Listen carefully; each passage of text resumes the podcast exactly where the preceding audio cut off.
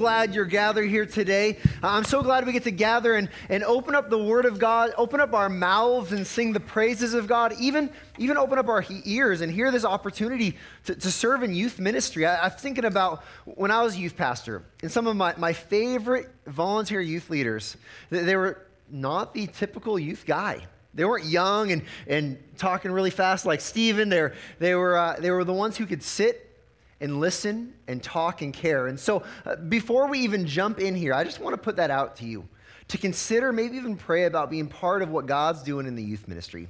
Now, that said, as you remain standing, let's open up to the book of First Thessalonians. We set the groundwork for this last week when we looked at Acts chapter 17. Today, we're going to jump right into chapter 1. We're actually going to look at all 10 verses, but to start, I'm just going to read for you verses 1 through 3. Listen now as we read God's word. Paul and Silvanus and Timothy to the church of the Thessalonians in God the Father and the Lord Jesus Christ. Grace to you and peace. We give thanks to God always for you, constantly remembering you in our prayers, remembering before our God and Father your work of faith and your labor of love and your steadfastness of hope in our Lord Jesus Christ. We'll stop there and have a seat. Uh, those three words, your work of faith, those three phrases, your work of faith, your labor of love, and your steadfastness of hope. That's what we're going to uh, unravel today. But, but to unravel it, I want to start by telling you about an unexpected adventure I got to take part in uh, a little over a week, two weeks ago now, two weeks ago this coming Monday. Uh, about a month ago, I had a friend send me a random text. He said, Hey, I don't know if you're even available at all. I, I just throwing it out there, no pressure. But he says, I'm going to go and climb Mount St. Helens in about a week and a half, and, and I want you to go with me. And I kind of said, Oh, whoa.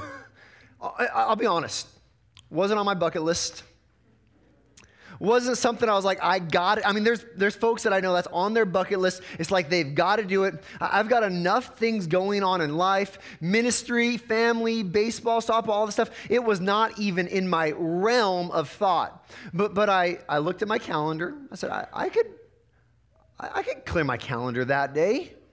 I chatted with Jess, and she was like, uh, "Go for it, right?" And so, uh, so I texted him back. I said, "Okay, I'm in."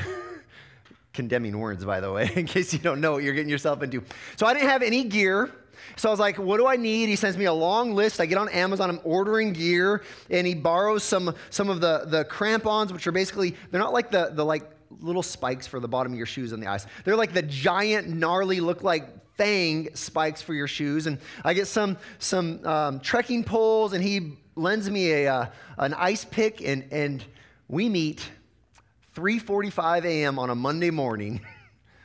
we meet at his house. We drive out to the, the base of the mountain to Marble Mountain Camp, and we set out on this hike. And, uh, and I learned so much that day, right? I learned, I learned how valuable it is to have a guide, because I can't tell you how many people we met that were like, hey, which way to go now? And, or where do we go? Or how do we get back down? I learned the value of having a guide, but I'll tell you what, I learned the most in those last thousand feet when it is nothing but snow and you're hiking in a cloud and you can't see much and, and, all you can feel is the pain in your legs and your heart and your lungs rebelling against you and whispering this, this, this little phrase over and over again turn around go back turn around go back. And as we're climbing up there that last thousand feet the only thing i really saw the only thing i really saw were the tracks right in front of me. I mean, if, if I was up there alone, they probably would have had to send search rescue to come get me, right? If I was up there alone with, as the cloud rolled in, early on there was no cloud, but as the cloud rolled in and you couldn't see very far, I would have been in major trouble. But because I had these tracks in front of me, I kept going. And I remember hearing uh, people at the top saying, Hey, you're almost here. You're almost to the top. And I remember getting to the top. And, well, first thing I did is I, I'll tell you the first thing I did when I get to the end of the message. But I remember laying down up there, flat on my back. and my buddy making a cup of coffee. Yes, I got to have a cup of coffee at the summit of Mount St. Helens. And I looked over at him, I said, I am so thankful. I'm so thankful for you. I'm so thankful that you know the path. I'm so thankful you lent me the gear. I'm thankful for the invitation. I was so thankful. And, and here's, here's why I tell you that story. Because that's exactly what we're going to see as we open up God's word and we look at the first chapter of Thessalonians. What we're going to see right here, we're going to see that a church on track, a church on track is the, it produces tremendous thankfulness. We're going to look at our church. We're going to look at Valley. And, as we do, I, I want us to not just see the Thessalonian church, and I want us to not just consider our church as Valley, but I also want you to consider how a life on track, how your life, if it's on track, it produces the same thing. It produces tremendous thankfulness. You see, when we talk about a church on track, what we're talking about is, is the idea of those who are in Christ, who gather together for the glory of God to grow together and ultimately to go out on the mission of Christ. When we're talking about a church, we're talking about individuals who are gathered together in Christ. Tonight, the church is gathering. Tonight, many in this room are in Christ. Tonight, we are here together for the first thing. First thing is, is to praise God. We just sang that song, How Majestic is Your Name in All the Earth. It, you realize that's why we gather, because God's name should be praised. But we don't just gather for that reason. We also gather so that we can open up the Word of God and we can grow together. We can, we can open it and we can read it and we can look at it together and we can say, now we're going to grow, but, but then we leave here on mission with a purpose. I want to connect all those together, not just as a church, but individually. And so to do that, I want us to look at the, these two verses as the, the map for tonight verse 2 and verse 3. The Apostle Paul, with his two missionary friends, listen to these words. He says, We give thanks to God always for all of you he, has got people in his mind as he's writing about his prayer. He says, We give thanks to God always for all of you. And then he says this constantly mentioning you in our prayers. Here's why remembering before our God and Father three things your work of faith, your labor of love, and your steadfastness of hope in our Lord Jesus Christ. This is what caused Paul to give tremendous thanks. This is what your life, if it's on track, will, will, will, look like. You will have a work of faith, you will have a labor of love, and, and you will have a steadfastness of hope. And listen, if all of us have that together, it, it causes the world around us to give tremendous thanks. That's what we're going to look at tonight. And so let me just start by asking you who, who is thankful for your faith? You ever thought about that before? Who is thankful for the faith that you have in Christ Jesus? Who are the people that you are making an impact in their life because of the impact Christ has made in your life? Does your life have an impact? And, and really, according to this passage, is your life on track? So, with that said, why don't you open up your Bible if you haven't already? We're in 1 Thessalonians chapter 1. If you want to grab one of the Bibles under your seat or on a table, it's going to be on page 986. And I'm going to today, I'm going to ask you three big questions, and then we're going to unravel those questions together. And so here's the first question. The first question is Who is thankful for your work of faith? Who is, who is thankful for your work of faith. Look at verses 4 through 6. 4 through 6 actually describe the kind of work of faith that Paul is thankful for when he thinks about the church in Thessalonica. Four through six, these verses, they describe the kind of work of faith that I think should be demonstrated in every person who calls on Christ as their Savior. Check it out. Look with me, verses 4 through 6. Paul continues. He says, For we know, brothers, loved by God, that He has chosen you Because of our because our gospel came to you not only in word but also in power and in the Holy Spirit and with full conviction. And you know what kind of men we proved to be among you for your sake. Verse 6 And you became imitators of us and of the Lord, for you received the word in much affliction with the joy of the Holy Spirit. Now, if this passage describes your work of faith, let's, let's go back to, to the very top, verse 4.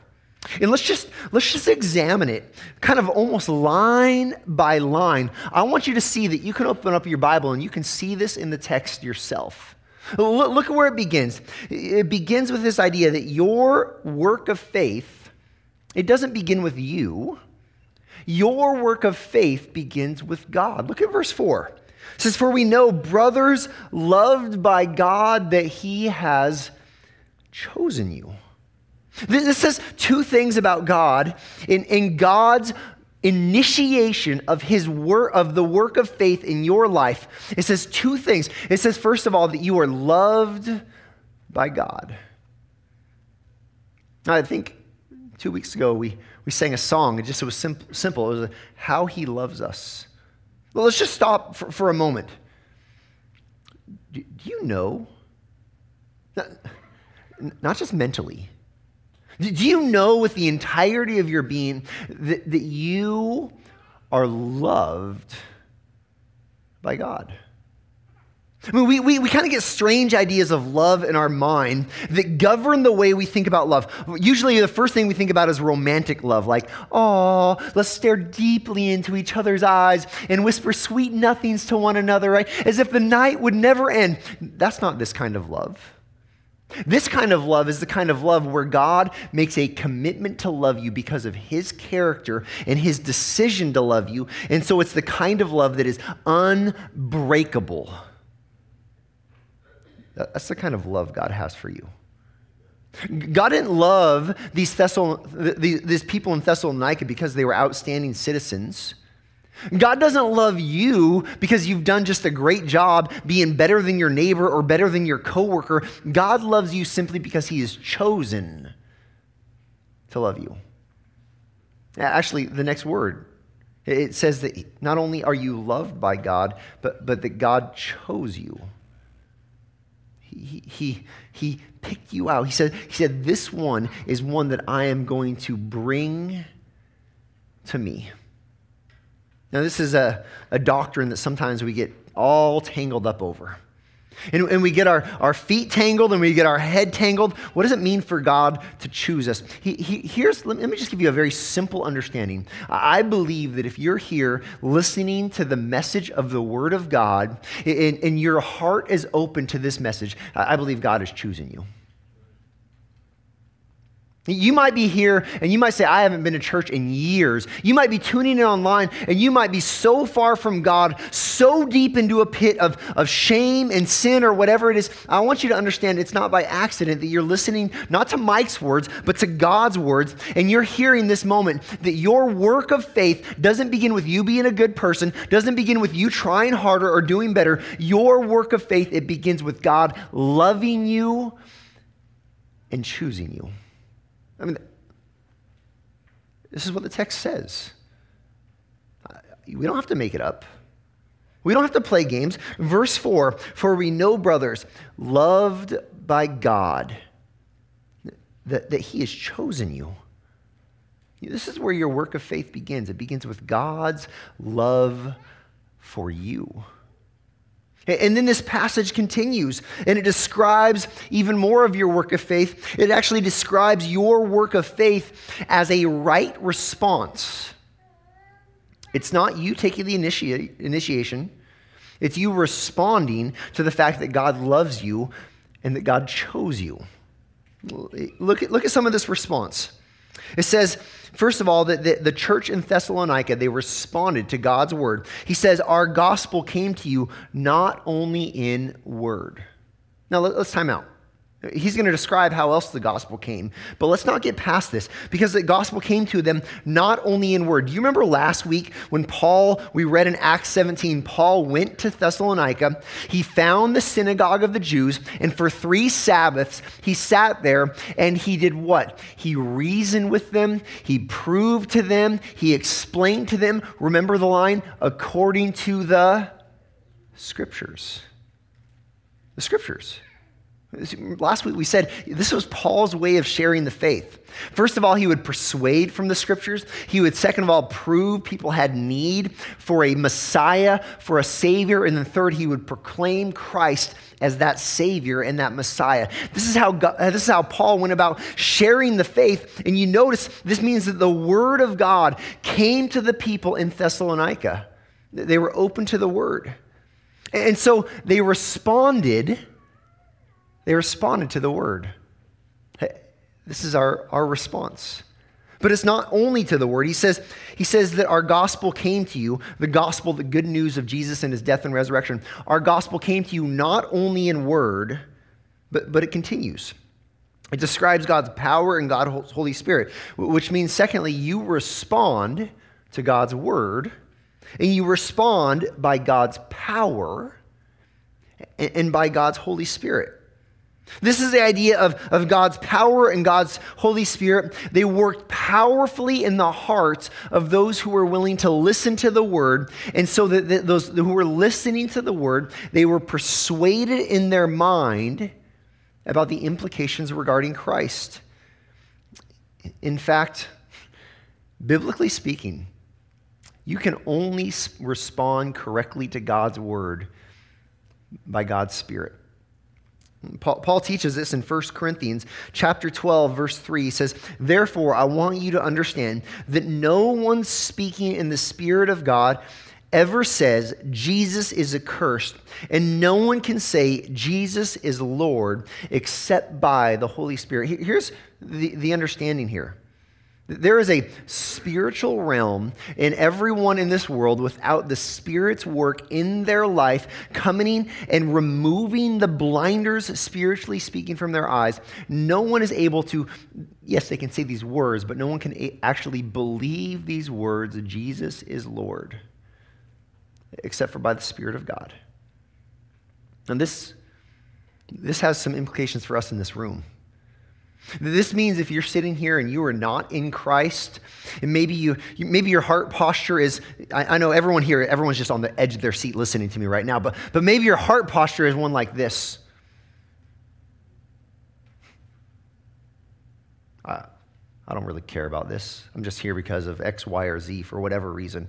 This means if your heart posture is one like this, this means God's Spirit has yet to take those blinders off your eyes. This is not to say in a condemning or a mean spirited way. This is actually me inviting you. Would you be willing, even just in the quietness of your mind, to pray, God, if you're real, take these blinders off my eyes? God, God, if what this guy up here is saying is true, if what he's reading out of the, the, your word is true, I, I don't believe in you. I don't think I need a Savior. I don't think I need a Christ. But if, if there's any chance what he's saying is real, God, would you take the blinders off my eyes? See, this is what happened to the church in Thessalonica. Remember, there were Jewish people, and then there were, there were Gentile people, and then there were leading women. It was men, women, Jew, Greek, it didn't matter. Everyone who, it didn't matter what their external looked like, but the moment God's Spirit removed the blinders from their eyes, you know what they said? Jesus is Lord.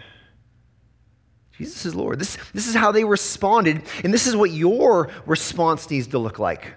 Your response is to respond to God's word, respond by God's power and by God's spirit. And then, third of all, you respond with here's the word I want to give you respond with assurance. Assurance. The text here says full conviction. It says, For we know, brothers, loved by God, that He has chosen you because our gospel came to you not only in word, but also in power and in the Holy Spirit and with full conviction. This, this full conviction is the idea of, of being assured. Now, now, there's debate on what kind of assurance was given here. Some think that the, those who were listening to the gospel preached and believed, they were assured of the truth of the gospel claims they just heard.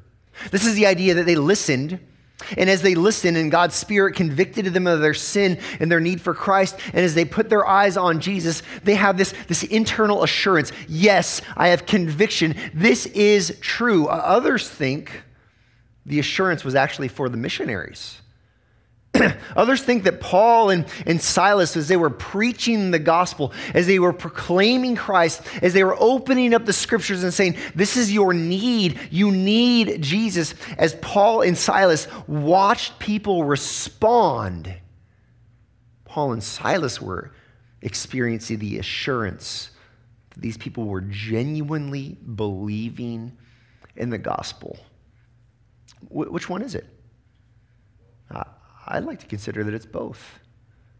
I mean, because, because if, if you are looking at the claims of Christ and you are realizing that these are earth shattering claims, Jesus died and paid the price for your sins, was buried, and he was resurrected to give you new life, you have, if you believe that, that, that hits you like a ton of bricks in the best way possible. And if I'm watching you believe that, I'm dancing with joy and assurance. This is the kind of response that we have. We have a response that begins with God, and it's us responding to the work of God. and, and, so our work of faith, it continues. And what we see in the text, it means that our work of faith is to become disciples. Our, our work of faith is becoming a disciple. Look at verse 6. it says, and you, church in Thessalonica, you, people who listened to us preach the gospel, and you became imitators of us and of the Lord.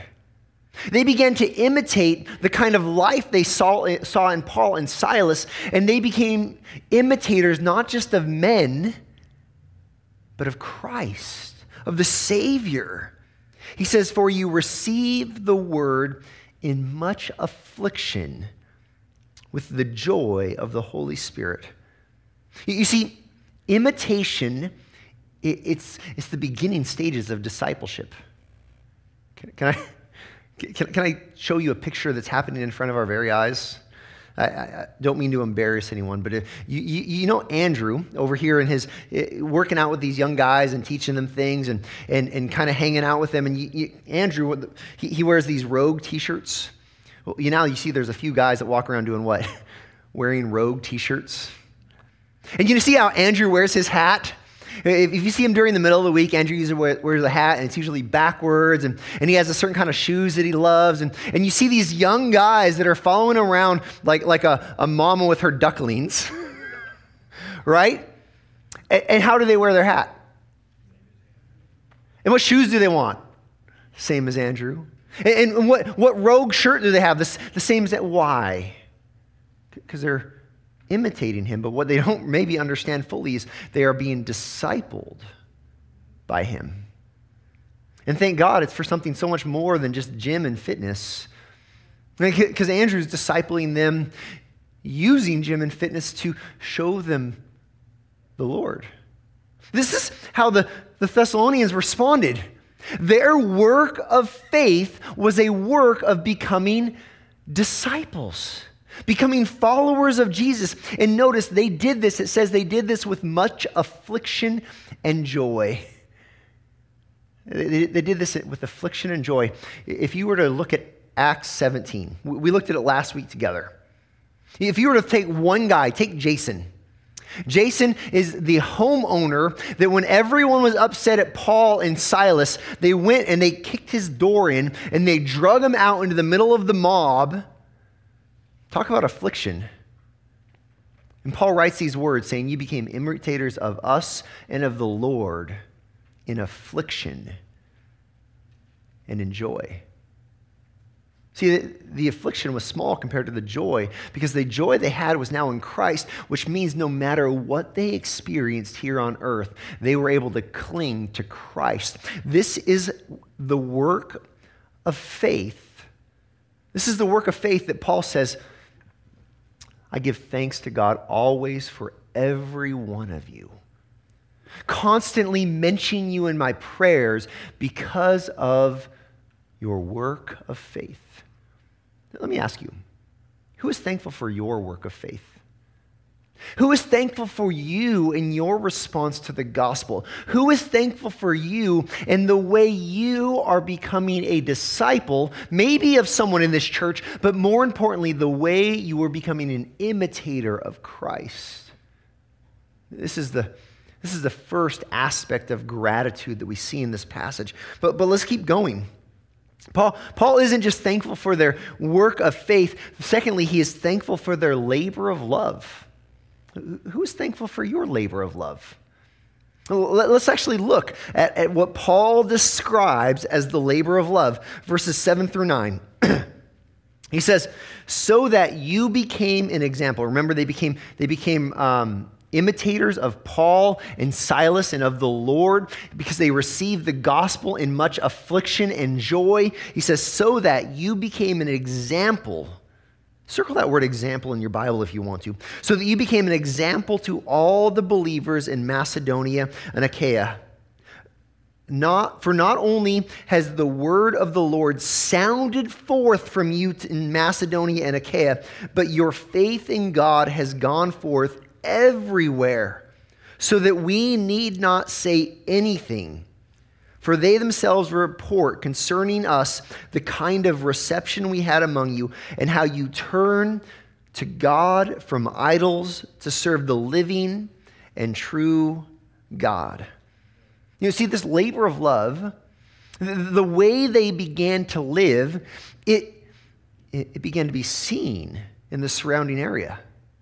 Because they had become imitators of the Lord, that they became lovers of the things the Lord loved, and the, the, the, the surrounding regions, listen, they couldn't help but notice that these people were now different. They couldn't help but, but be impacted in a positive way. What you have here is, is very simply it's those who became disciples having an impact on others, or I like to put it this way disciples make disciples. When you come to faith in Jesus, when you trust in Him, it does not mean that all of a sudden you and Jesus are, are close and it's only about you and Him doing your little thing in your corner of the world. You hear the words here?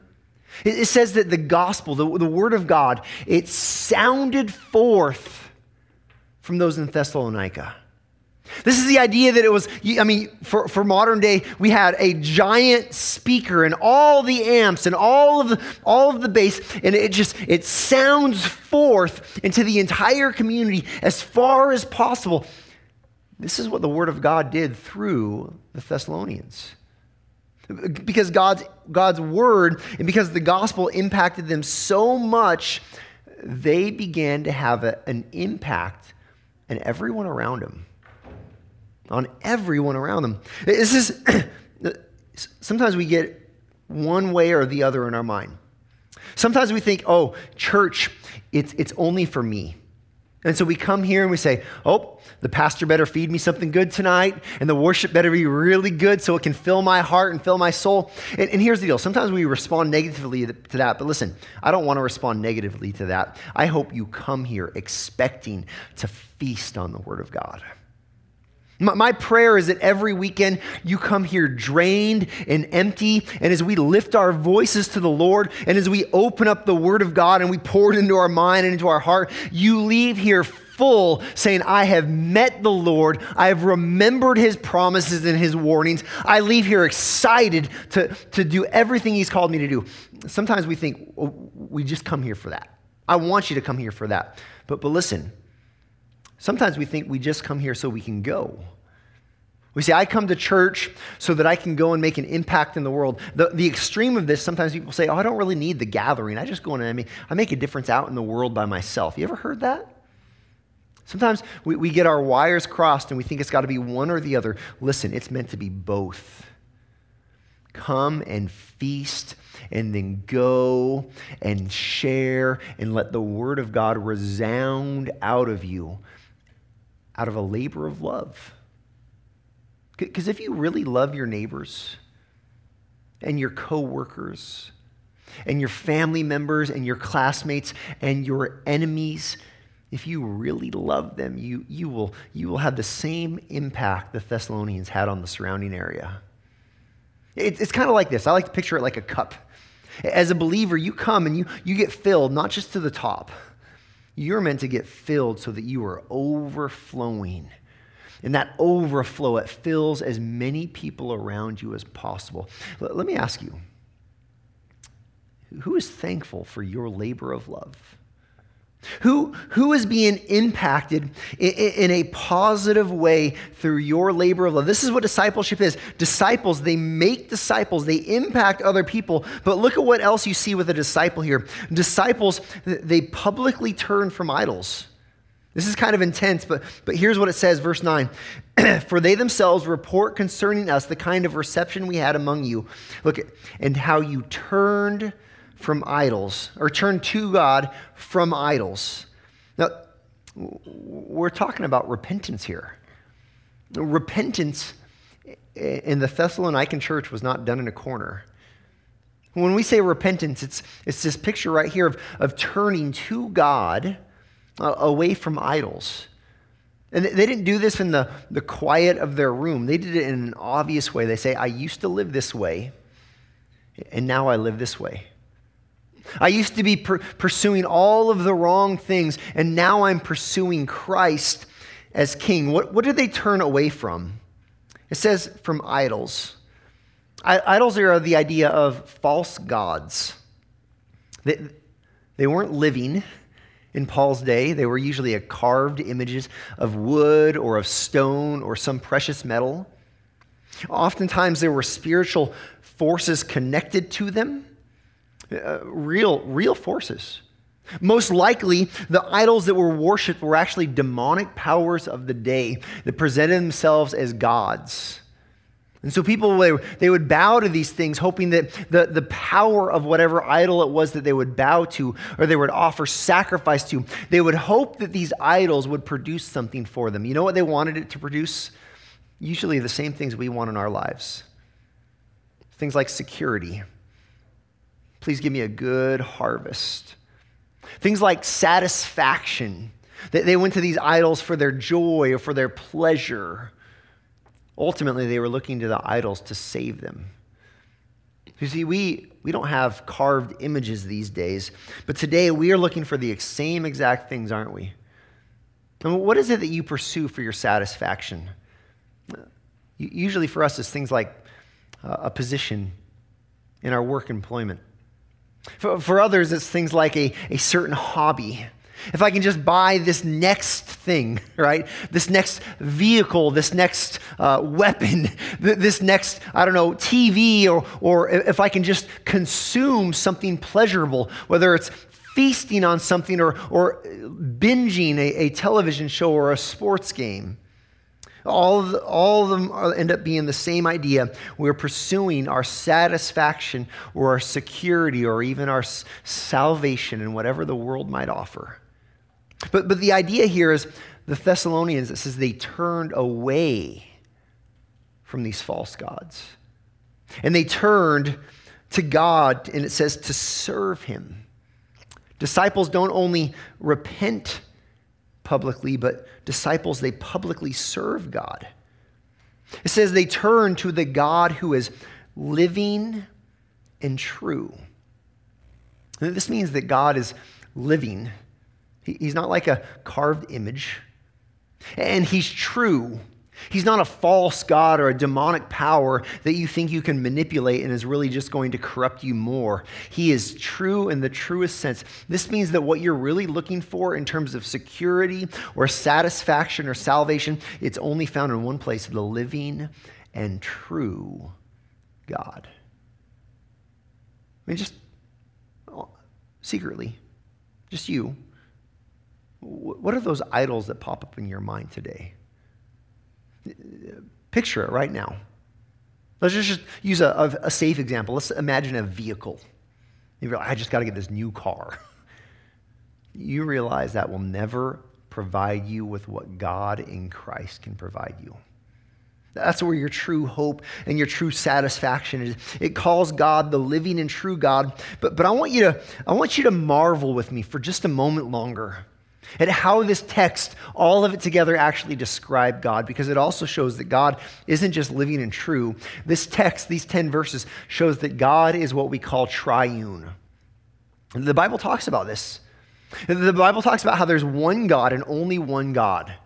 Yet that one God exists in three persons God the Father, God the Son, and God the Holy Spirit. And I know this is sometimes a complicated idea, but just, just do a cursory look at these 10 verses with me. Verse 1 talks about God the Father and God the Son. Verse 2 talks about God the Father. Verse 3 talks about God the Father and God the Son. Verse 4 speaks of God the Father. Verse 5 talks about the Holy Spirit. Verse 6 talks about the Son and the Holy Spirit. Verse 7, or I mean, verse 8 talks about the Father, as does verse 9. And verse 10, we're going to see in a moment, talks about the Father and the Son.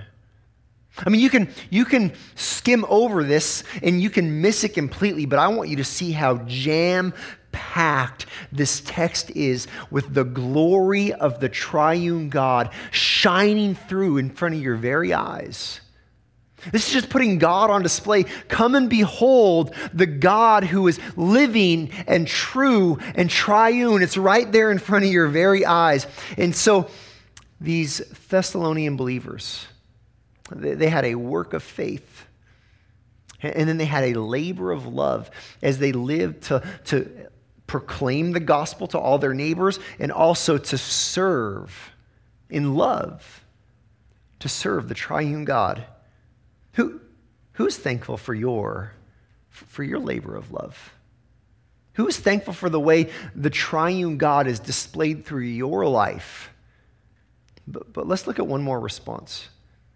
Paul says, I'm thankful for your work of faith. I'm thankful for your labor of love. And then he says, finally, he says, I'm thankful for your steadfastness in hope. Who is thankful for your steadfast hope? Hope is the idea that we're, we're looking to something beyond us. We're looking to the future, and we have a confident expectation that God is going to come, or He's going to show His promises to be true. This is the idea of a steadfast hope. Verse 10, it, says, it continues, it says, and to wait for His Son from heaven, whom He raised from the dead, Jesus who delivers us from the wrath to come. This is, this is a, a steadfastness of hope. This is a, a steadfast holding on to truths and to promises. There's at least three here that I want you to consider just for a moment. Do, do you hold steadfast to Jesus' return? Do you hold steadfast to Jesus' return? Verse 10 says, and to wait for his son from heaven. You, you know, Jesus is coming again, right? Jesus came once, he came the first time. And he laid down his life as a substitution to pay the price for all of our sins. But, but guess what? He's coming back. He's coming back. We don't know when. In fact, I believe he can come back right now. He can come back today. He can come back in the middle of the night. He can come out at any moment. And this is not supposed to be an idea that causes you fear, like your knees start shaking, like, oh, oh no, Jesus is coming back. What am I going to do? Uh, according to this passage, this is part of the steadfast hope. When we say Jesus is coming back, you say, Maranatha, come, Lord, come quickly, come soon, like we are waiting and longing and begging for the return of Christ. It's not a hard thing to do as we look at our world disintegrate around us as we look at the pain and the suffering, as we look at rioting and hate and anger, we say, Lord, we, we can't fix this. We, we need you to. He, he is going to come again. And this is the basis of our hope. So we hold steadfast to his return. Second, we hold steadfast to his resurrection. It says we wait for him to come again, but then it says, whom he raised from the dead. You notice what Paul does here? He, he roots our future hope in the, the finished resurrection event. He says we have hope for the future because in the past, Christ was raised. Do you hold steadfast to the resurrection of Christ? Did you cling to the, the, the, fact that Jesus, he didn't just die for your sins, but he died and then he proved that he is the Messiah by physically being resurrected from the grave and witnessed by hundreds of people? Do you cling to that? Do you hold steadfast to, to this hope? And third, do you hold steadfast to Jesus' rescue? It says that he is going to deliver us from the wrath to come. If you're using your own Bible, I want you to circle that word us. He, he's not saying he's going to deliver some other people. Or, or, he's going to save those who have yet to believe, and they're going to believe one day. We, we have hope for that. But, but Paul here, he's talking about himself the other missionaries, and he's talking about the church in Thessalonica. He says, Jesus is going to come and he is going to deliver us. He's going to rescue us from what? From Antifa? He's going to deliver us from what? From poverty? He's going to deliver us from what? From cancer? He's going to deliver us from what? From my back aching? No, he's going to deliver us from the wrath to come. Whose wrath? This is talking about the wrath of God the Father. This is talking about the righteous and just wrath of God that is going to be poured out against all unrepentant sinners. Here, here's the deal every person will experience the wrath of God in one of two ways. You will either experience it by trusting Christ in his death and resurrection on the cross when God's wrath was poured out upon him instead of you, or you will experience it in the final judgment. This is our steadfastness of hope. This is what this is what is what honestly, let's be real for a moment. This is what allows you, even if you're feeling down or depressed or anxious or overwhelmed, this is what allows you to get up every day, put your pants on, put your shoes on, and go and live faithfully for the name of Christ. Because you will be delivered from the wrath to come. When you do this, people notice. When you do this, people, I'll tell you what, they will become thankful. Let me ask you, who is thankful for your steadfast hope in Christ? You see, this, this kind of life, it produces tremendous thankfulness. A life on track produces tremendous thankfulness. I mean, this, this idea of the wrath to come, this reminds me of when I got to the very summit of Mount St. Helens. I got up there, one guy beat me, two people were behind me. The one guy that beat me, he was a little bit further off. And I got up, and you know, like a, a, a fool, because I didn't know what I was doing, I got up and I said, Oh, I'm going to walk to the very edge of this crater. And I hear the voices behind me, Mike, stop, stop, stop. And I'm like, why? He said, just stop. Oh, okay. I don't know if you know this. You get to the edge of that crater, and the rock ends, and then you have ice and snow that go out for sometimes three or four feet. And people go to the very edge, and that ice and snow give way, and they go to their death. And I was this close to walking onto it because I didn't know.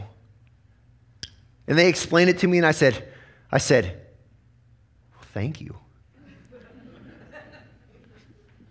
it produced tremendous thankfulness, not just for me, but for my wife. it produced tremendous thankfulness.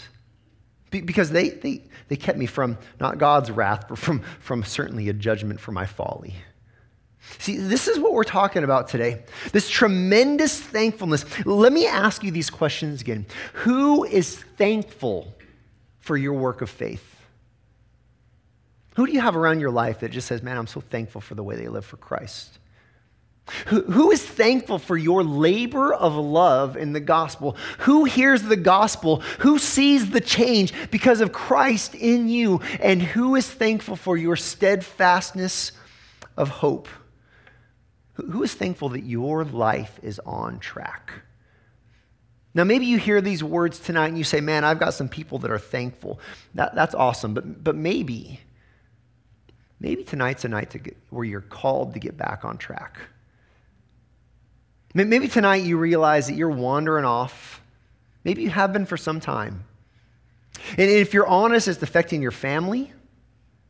It's, it's affecting your coworkers. It's affecting your neighbor and your classmates. The, the people around you, they're being impacted in a negative way simply because you're not on track. Tonight is a call it's a call for you as an individual to live a life that produces tremendous thankfulness in the lives of those around you because you are living a life on track. Now, now just imagine with me for a minute longer. What if Valley? What if everyone who calls Valley their church home, what if we had a dogged decision tonight, every one of us, to get on track? to live a life that, that clearly proclaims and portrays the gospel, to live a life so that others around us so know the love of Christ. What if all of us did that together? What might God do? What might He do? Let me ask it a different way. How many people in this community and in the world would have tremendous thankfulness? Heavenly Father, Thank you that this, this work of faith does not begin with us. God, we confess there's not one of us that is adequate to do what you've called us to do on our own. There's not one of us who can save ourselves. There's not one of us that can save anyone else. We cannot fix anyone's soul, but through your Son, Jesus, and his death and resurrection, Lord, now we get to be a, a hospital We get to be a community. We get to be a church where, where, the weary souls of the world can come and they can find they can find people who have lives that display a work of faith and a labor of love and a steadfastness of hope. They can come and they can see lives of people who aren't perfect, but they're simply living lives on track. And by living for your glory and your purposes, we can see this world changed. Father, that's our prayer tonight. Father, tonight we confess our sin. We confess our selfishness. Lord, we can be greedy and angry and hateful and lustful. And yet tonight we turn away from those false gods and we turn our eyes to you, the living and true God, Father, Son, and Spirit. God, as we turn toward you, we pray that you would draw us close and you would give us courage to live the life you've called us to, whatever it might look like. And we pray this all in the name of Jesus, our Savior. Amen.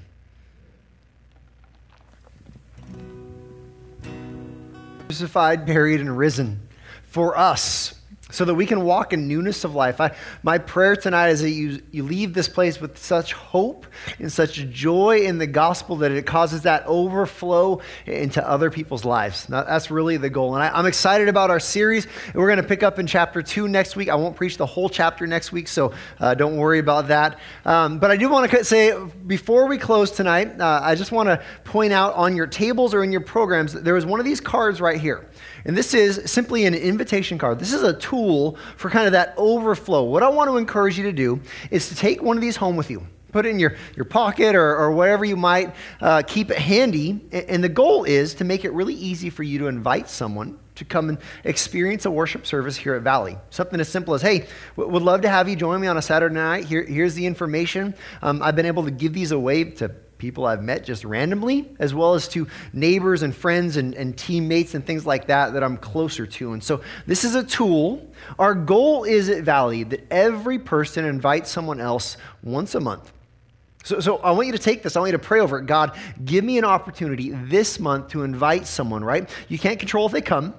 You can't control if someone trusts the gospel, but, but you can control the effort you put into the invitation. Sound good? All right, we're going to pray, and, uh, and there's an opportunity to give. If you want to give in person, the buckets are in the front. Uh, thank you for those who give online as well, and, and for all of those who continually support the ministry and the mission here at Valley as we, we preach Christ and we claim, proclaim Christ. Let's pray. Heavenly Father, we thank you so much for the joy that we got to celebrate tonight, knowing you, remembering together what it looks like to have a life on track. God, I pray that you would encourage us in profound ways as we leave this place to live our lives of faith as lives on track. And God, I pray that it would, it would bless those around us, that there would be many who would say, I, I give thanks to God always because of the lives of those in this room and listening online. God, I pray for these invitation cards. Lord, I pray you would give us opportunity, even this week, maybe to invite someone to come and, and to experience the love of this community and ultimately hear about the love of Christ through his death and resurrection. We pray all of this in Jesus' name. Amen.